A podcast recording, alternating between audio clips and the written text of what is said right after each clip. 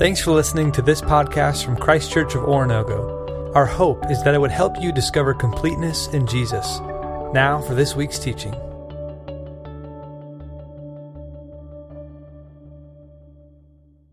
Well, good morning, church. Let's open our Bibles to Matthew chapter 26. Uh, we'll be looking at the first 16 verses here in just a moment. If you're visiting Christ Church, my name is Mark. I have the privilege of being one of the ministers here, and we're in this lengthy series, goes all the way back to November of 2016. Uh, we began preaching through the life of Jesus, just taking our time and enjoying and just savoring the truth about who he was, what revealed, what he reveals to us about his Father, about himself, and then ultimately what we learn about ourselves in uh, submission to who he is. And we are in the final week. For the uh, probably the last eight, nine weeks, we have been focusing in the final week of Jesus' ministry as he enters the holy city for what we call Passion Week where he will end up giving his life uh, for us. And we've been studying that. It's important for us to know that as we go forward, uh, looking at this. Last week, uh, on this stage, Michael DeFazio, Elijah Daly joined me, and the three of us had a dialogue, which we included you in, looking at Matthew chapter 24, Mark chapter 13 and Luke chapter 21. It's all a moment where the disciples said to Jesus, when they went by the temple, they said, Isn't that an amazing, beautiful building? The temple was the center of their lives. It was where the presence of God came, it's where their sins were forgiven, it's where they worshiped Him. It was the, the cultural and, and spiritual center of all of Jerusalem. And they said, Isn't that an amazing place? Because they thought Jesus would rule from that place. And they were asking him in their hearts questions like, is it going to happen now? How, how soon until you take over? And what will it be like when you are in charge and all these other people are gone? And when will we receive our reward? That was the background of their question. When they said, Do you see that? When's it going to be ours? And Jesus said to them some uh, stark words. He said, It won't be. It's going to be torn down. And three days later, I'll rebuild it but every stone will be knocked off of itself. There will be no stone standing on another. And what he was prophesying was that in 30, 35 years later, in 70 AD, Rome would circle the city for a four year period of time and wipe out the temple, steal everything out of it, and destroy it so that their spiritual center could no longer be Jerusalem. It would have to be Rome. And Jesus had forecast that, and we discussed that last week. What are the implications? How do we prepare our hearts for his return? Because Jesus said, But don't worry. Don't worry about other messiahs. Don't worry about other things. I will come back and make everything right. And so, in light of that, we're about to enter into Matthew chapter 26, where a phrase is used, and Jesus begins to show us who he is and remind us of why he's here. What I want to open with is this Christianity is more than anything else a demonstrated belief by his disciples in his death, burial, and resurrection. Now, this may not shock you. You may say, I knew that. But I want to focus on the key words in there. Christianity is more than anything else a demonstrated belief, not a thought process. It'd be really easy today to hear what I'm about to teach from Matthew 26 and go, yep, knew it, knew it, and I knew it. And that's not the end game. The end game is not whether we know it, the end game is whether it's made a difference. Let me forecast where we're going to go with this. If at the end of this day that we worship Jesus together, you walk out of here and your thought is, Jesus was raised from the dead, yay, Jesus, you will have mistaken what we're talking about.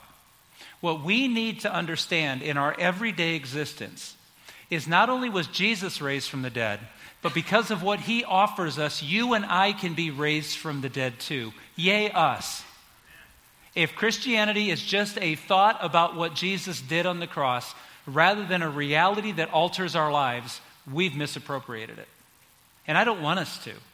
I want everyone, every single person here this morning, by your own choice, to walk out of here knowing there is a power available to you every day of the week that's Jesus and only Jesus. That's all you need.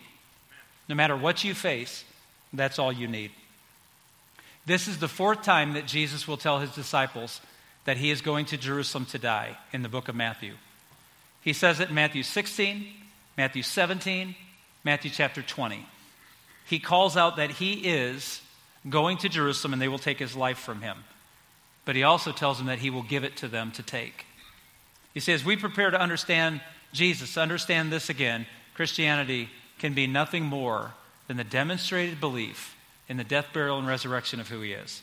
I'd like to give you an understanding of that by showing you three perspectives on the cross. Three ways to look at the cross, and all of them point back to God. So let's begin with the first one the cross from the perspective of sovereign grace. So, the cross from the perspective of God's grace. Now, sovereign grace is not a term we use every day, probably never. Sovereign means control and power. We believe that He is sovereign God. He is in control of everything. And I'm about to demonstrate to you that He was in control of even more things than many of us think about when we think about the cross. I want to, I want to kill the myth that the cross happened to Jesus. And instead, I want to instill in all of our hearts that the cross was caused by God. And there's a difference between those two positions. Look at verses 1 and 2 with me. When Jesus had finished saying all these things, he said about the temple and the parables about the temple, he said to his disciples, As you know, the Passover is two days away, and the Son of Man will be handed over to be crucified. Fourth time, he has said this. But what he's pointing out is that everything that God said would happen would happen because God was orchestrating this. The plan of God, all the way back to Genesis 3, is in place. The rejection by the Jewish leaders, the rejection by the Jewish nation, the disciples who would follow Jesus to his death, and the one disciple who would betray him. All of these things are found in the Old Testament, and all of these things occurred as God willed them to. In fact, Jesus would tell his disciples, I know what the Father reveals to me. In other words, by coming to earth in human form, Jesus gave up some of the privileges of being God. He gave up his foreknowledge so that God could instruct him day by day and lead him and show us how to be submissive to God and his Holy Spirit. And he knows this is the Father's time. Again, they didn't do this to Jesus. God caused it and Jesus allowed it. Jesus was on a divine timetable. And listen to John 10 18. Jesus would say to his disciples, No man takes my life from me, rather, I lay it down of myself. I have authority to lay it down, and I have authority to take it up again. No man takes my life from me. Clear. Kind of, it's kind of a manly thing there, isn't it? Jesus is like, Oh, no, I ain't playing. I let this happen because my father asked me to. And all along, Jesus has been faced with death. This isn't a new thing during Passion Week. From the, his beginning, Herod wanted him killed. Joseph took his family to Egypt and hid him in Egypt. And then they came, I want you to notice if you maybe heard this story before, then they came out of Egypt across the wilderness to the promised land and were delivered life to all people. Sounds like the Exodus, doesn't it? Jesus lived out his own Exodus. And he has been facing death his entire He goes home to his city of Nazareth and he says that the, the word has been fulfilled in your presence. He's saying, I am the one God promised to send. They took him to the edge of a cliff and tried to push him off. Now, if they could get him to the edge of the cliff, how come they couldn't push him off? I don't know. Except now I do. It wasn't God's timing. And God protected him in that moment. You see, God is orchestrating every little bit of that, even the parts of our lives we don't like. God has a purpose bigger than whether we like it or not. And so you have this moment that Jesus has been facing death from the very, very beginning. And we're going to read here in just a moment in our text that the Jews did not want to have Jesus killed during the Passover week. You see, on Sunday of this week, Jesus had come into the holy city, and the crowd was calling out, There he is, there he is. That's the promised one, that's the anointed one, that's the king, that's King Jesus. And the crowd was all about Jesus. And the Pharisees, the religious leaders of the day, knew we can't take him now. The crowd will rebel. And if the crowd riots to protect Jesus, then Rome's going to say, What's going on in Jerusalem? And they're going to find out there are riots and they're going to say, Who caused this? And the crowd's going to point at the religious leaders saying, They tried to take our king. And the Pharisees thought, I can't do it this week. We'll have to wait. But we're going to figure out how to get him. Isn't it funny that his entire ministry, people have wanted to kill Jesus and they couldn't? And yet on the week they don't want to kill him, they do. Are you seeing what I'm seeing?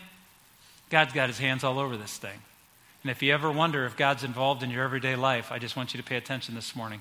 The sovereign grace of God is available to all of us because of the death, burial, and resurrection of Jesus. You see, God knew that on the week of the Passover, when hundreds of thousands of lambs would be slaughtered to temporarily stall sin, God would send the Lamb of God to die once and for all for all men and women's sins. Peter who didn't understand what Jesus was doing. It's clear from the text. He wasn't stupid. He, wasn't, he just wasn't putting it all together. He, he, he lacked the faith. He lacked something to, to comprehend what Jesus was doing. Later, following the resurrection, his life demonstrated a belief. And this is what he wrote to the church. We were not redeemed with corruptible things such as silver and gold from our former manner of life, but with the precious blood of Christ, as of a lamb without spot and blemish. Later, Peter would go, Oh, Passover week, oh, I get it. In God's perfect timing, he brought about, even through the people that were against him, he brought about his perfect will. He still does that today. So the cross, from the perspective of sovereign grace, is an amazing testimony to the God we serve. Secondly, the cross from the perspective of hateful rejection. And we're going to focus particularly on one man who led, not, he's not solely responsible, but he's indicated here by Matthew as the leader of this. His name's Caiaphas. Look at verses 3 through 5 with me. Then the chief priests and the elders of the people assembled in the palace of the high priest, whose name was Caiaphas. And they plotted to arrest Jesus in some sly way and kill him. But not during the feast, they said, or there may be a riot among the people. Now, Caiaphas is, now, uh, this gets complicated, and maybe I ride the horse too far and, and you don't care, but let me tell you some facts. There is supposed to be a high priest. Caiaphas is one of the two high priests. There's no two high priests in the rules. This shows you the depth of what they would do to retain power that they had Annas, who was also serving as a high priest, and Caiaphas, his son in law. there's a marriage made in politics. And he married Annas' daughter so he could become, because you had to have connections to Rome to be named the high priest under their rule. So we have two high priests, which means we have no high priest. And since there's no king of Israel, the high priest would serve as the functionary of this. And Caiaphas gets them together and begins a plot. I love what Matthew records here in a sly way. In other words, we want what we want, we just don't want anybody to know we want it.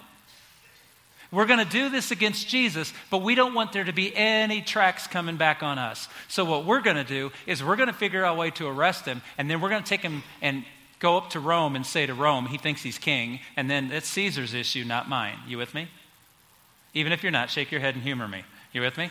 Okay, so you've got all these subplots. Now, I really blew this last hour because I was trying all week long to think how could we equate it in our culture today to the shock and horror of the Jewish people to find out that their priests were doing what they were doing. And the only way I could say, and I blew it last hour, but this hour, let me see if I can get it right.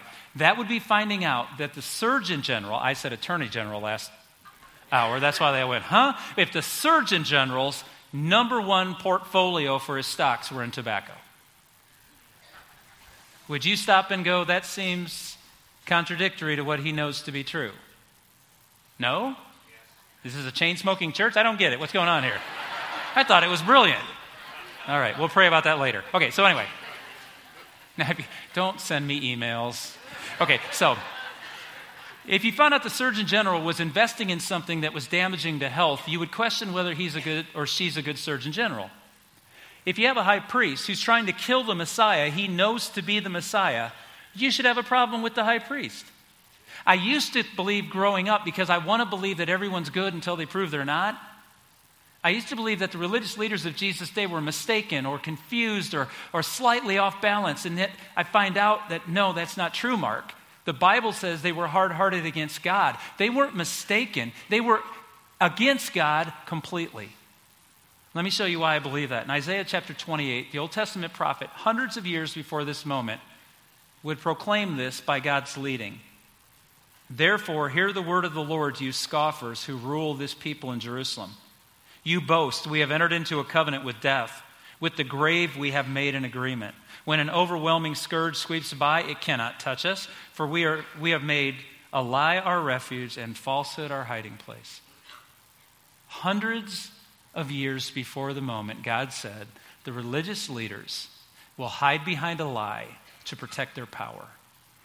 They will not honor him. They will not honor his ways. They will not honor his sovereignty. They will do whatever it takes. On that Sunday, when Jesus rode into the holy city and the crowd said, You're the Messiah, you're the Messiah, Caiaphas went, Uh oh, I thought I was in charge.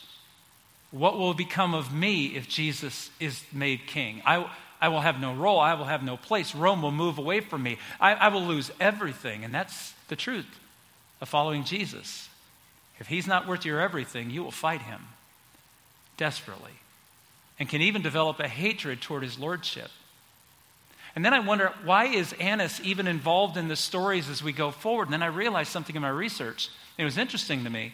When Jesus went in on Monday and he cleansed the temple, Josephus tells us he went into a place called the Bazaar of Annas. He went into Annas's business and called it out publicly and said it's corrupt and it's illegal and Jews should stay away from this. And so now you know why Annas and Caiaphas got together, gathered a crowd, and said, This stuff's got to end. Even though we don't want to do it in this crowd, let's figure out a way to get it done while we could get a hold of him.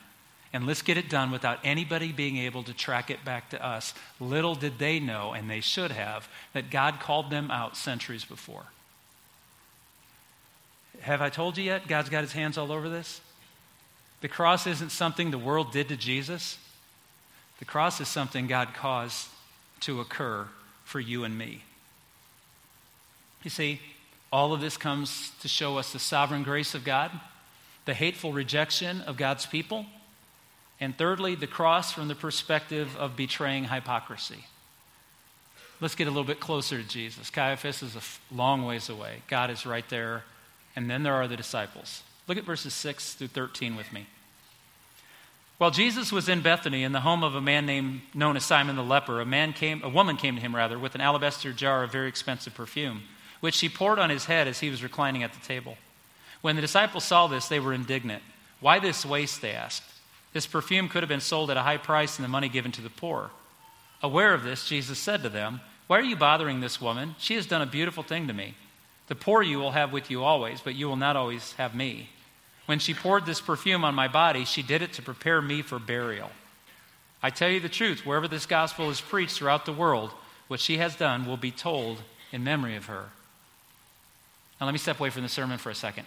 As the preacher here regularly, I'm hoping some of you, I'm hoping at least two of you, think to yourself right now, didn't we cover this a few weeks ago? I'm hoping you remember. And you're like, wait, did Mark get the chronology wrong? Did he forget? Is he, is he that old? Possibly. What I want to show you is John records this, and John says in his account of this moment something specific. He says six days before the Passover, which would have been Saturday night. Matthew adds it here. And I wonder, why does John tell us it happened on Saturday night and Matthew puts it here? And I believe the solution to the difficulty is Matthew is showing us why Judas did what Judas did the, the betrayal and the hypocrisy of Judas. So John tells us it's Mary. John tells us Judas was the one who was upset that she wasted all of that money on this moment. Matthew tells us that Mary knew, because she'd heard him now for the fourth time say that he was going to die, that Mary started to prepare him for burial. She came in that night realizing that he would not come out of the city. I don't believe Mary knew about the resurrection. I don't believe she understood it. She heard about it, but even her, her response on Easter morning when the tomb is empty leads me to believe she didn't have it all figured out which really makes me love Mary more. For her to do what she did for Jesus that Saturday night, knowing how disappointed she was in her heart, knowing he would die and she would lose the one she loved, is an amazing act of love, an amazing sacrifice. So let me teach you this. When you know who Jesus is and you love him, generosity is a natural byproduct. It doesn't have to be coerced. Nobody told Mary to do this. She chose to do it. She wanted to honor and love Jesus. John tells us that Judas was the one who kept the money. You see, Jesus had no home, he had no business, he only had the clothes on his back on the day they killed him. It's all he possessed was his own physical properties that he carried with him. And so people were generous toward Jesus because they believed in what he was doing and the hope that he was offering. And they were giving him money to, to eat when he went to the next town, to have money to buy things and to, to take care of himself. And so, with all of that, we're told that Judas was the one who kept the money. And listen, when I mean kept the money, I mean kept the money. He was the accountant, if you will, but he cheated Jesus all the time. So Judas sees this woman lavishly and generously giving her best to Jesus. And he's ticked that he's not getting a cut because he always took a cut. And he tries to stop it by saying, This is a waste of money. That could be given to the poor. And Jesus dismisses his claim because he knows Judas's heart.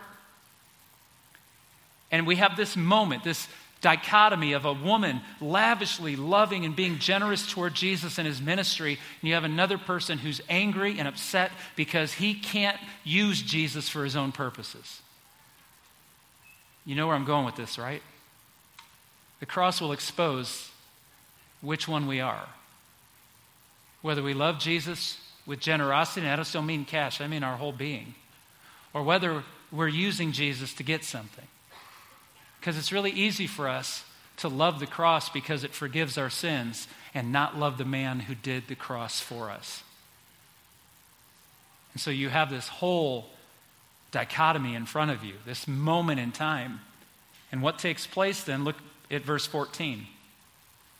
Then one of the twelve, the one called Judas Iscariot, went to the chief priest and asked, What are you willing to give me if I hand him over to you? So they counted out for him 30 silver coins, and from then on, Judas watched for an opportunity to hand him over. I've always wondered why Judas did what he did, and I'm not sure I know all of it, but I do know this part of it.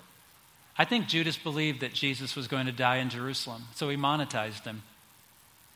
He went to the chief priest and he said, He keeps telling me you guys are going to take his life. The gravy train just dried up. I need to get something for this. So if, he's, if you're going to kill him anyway, I'm going to work a backdoor deal where I get paid. I'm going to, I'm going to make it easy for you. If he says this is going to happen, everything else he says is going to happen happen. So why isn't this going to happen? I don't know if that's in Judas's heart, but it sure makes sense that on Saturday night, when Jesus cut him off from the funding, that Judas decided in that moment, well, I'm going to make some money off this. This is what I've done the whole time. I have faked my way as a disciple. So he goes to them, he negotiates 30 pieces of silver. Exodus chapter 21 tells us something clear. And I want you to notice have you noticed that every single point this morning has been a reference back to what the Old Testament promised? I am fearful today of this new trend that you can hear in pulpits and in books and in famous popular speakers that we don't need to know the Old Testament to understand the New Testament. That is pure and simply false teaching. We have no clue what Jesus is talking about unless we know the God of the Old Testament and the promises made all the way back to the beginning. Now, I'm not angry that it's being said, I'm just angry that we believe it. And notice that what Jesus is doing is simply living out the Old Testament promises us. And we need to hold on to these. Because Isaiah said how the Pharisees would act, and I, I want you to see here how Judas would act. It's found in Zechariah chapter 11, verses 12 and 13. Hundreds of years before the moment, God forecast, his fingers are all over this thing, that this is what's going to take place. Listen to it. And I said unto them, If you think good, give me my hire, and if not, forbear. In other words, I will present myself, you choose whether you pick me or not. So they waited, so they weighed for my hire 30 pieces of silver, and Jehovah said unto me, Cast it unto the potter, the goodly price that I have prized at by them. And I took the 30 pieces of silver, and I cast them onto the potter in the house of Jehovah. Seems a strange text, doesn't it? Well, let me tell you what happened. Judas left and he went to the high priest, and he bartered to trade Jesus in. And they offered him 30 pieces of silver, which, according to Exodus 21, was the price of a slave. And then Judas, realizing what he had done after he saw the brutal treatment of Jesus and how he had betrayed Jesus, and we'll talk about this in a few weeks, he throws the money back at them and he says, Take the money, I want nothing to do with it. And the religious leaders are so pompous and hypocritical. They're like, Oh, no, we can't touch that money now. It's blood money. Oh, you can pay a man to be killed, but you can't accept the money back that was spent on this. How ridiculous we justify our behavior and they throw the money on the ground before the. And Judas goes out and takes care of himself in the worst moment ever. And they decide to buy this thing called a potter's field. Just like Zechariah said they would. They would listen to what he's promised. They would haggle over the price. It would be silver. The price would be the price of a servant. They would devalue God and choose not to follow him. And the blood money would be returned in the house of the Lord, and it would buy a potter's field. Just like God said would happen, it happened. You see, the cross is not an accident. The cross was the way in which the Lamb of God would be offered for the sins of the world. It would show the sovereign grace of God. It would show the hateful rejection of people who cannot bow to his lordship. And it would show the betraying hypocrisy of some disciples who are good with Jesus as long as he's good to them. So, how are we to face this? There's three postures we can take. The first is hateful rejection, and I know there's not a person in this room right now who's sitting here going, I hate Jesus. But let me offer you this. It's really easy in human nature to hate the lordship of Jesus. And this is what we're talking about. Is he or is he not the Son of the living God? And is he or is he not smarter and more able and more wise than any of us together in all of our conventional wisdom? Is he not the creator of the universe? And will he not one day sit in judgment over each and every person's hearts, not just their actions, but why they chose to do what they do? He came to this group of people to save us, and we hated him because he asked us to bow in submission to his wisdom. I was thinking this week, I make the dreadful mistake of getting on Twitter every now and then because I don't like to go to the news channels on the internet. So if I can go to Twitter, the people I follow give me what happened while I was at work. And it just is driving me crazy. Is it you? That we don't even live in a culture anymore where we can disagree with one another. It is now offensive not just to disagree, but you can't even state your your opinion if it disagrees with somebody else. They don't want you to not believe what you believe, they want you to never say it out loud. And I'm here to say this you better stand for your convictions if God is the one who convicted you. And the lordship of Jesus will put us at odds with culture. They will think we're bigoted and narrow minded, and there'll be even times in Scripture, moments in Scripture, where you don't understand why God says it is this way. It is not ignorant to trust God when you know God. I'm not asking you to blindly follow a book you occasionally read. But don't reject the Lordship of Jesus in any layer of your life. Because if you do, you'll try to remove him, just like his religious leaders did. And the second group are those that are pretending to follow. And I know this is as offensive. If you think that was political, this is personal. You see, we pretend to follow. Judas was there for three years. He saw the miracles, he saw the blessing, he heard the teaching, and he knew it was true. But at the end of the day, Jesus disappointed him in some fashion. Jesus didn't meet his agenda, didn't meet his idea. He couldn't use Jesus anymore, so he used Jesus one more time. And it is so simple for us to pretend as disciples, to give Jesus our Sunday morning, as long as we don't have anything else to do. And then Monday through Saturday, yeah, I'll just make it on my own, and then I'll come back on Sunday and see how we are. No, that's pretending. It's hypocritical. He says, Come and die, not come and worship. We have to die to self to live to Him. Judas knew all the facts, he had all the convincing evidence. He just never truly gave his heart and soul to the lordship of Jesus Christ. And then there's one person who appears in this story for a moment, but she's beautiful. It's Mary. Mary was disappointed Jesus was going to die. Mary wanted nothing like that for him. Mary wanted him to stay. Mary wanted him to continue to perform miracles. And Jesus looked at her and he said, I can't and I won't. I'm going to go and I'm going to die. And instead of her fighting against Jesus, she bows in worship. She washes his head with this anointing oil. She washes his feet. She anoints his whole body. She sets herself apart from everybody in the room. She's criticized. She's ostracized. And she worships Jesus with passionate love. That's what he's calling us to do today. Christianity is at its very best when the followers live out and demonstrate what the death, burial, and resurrection means to them.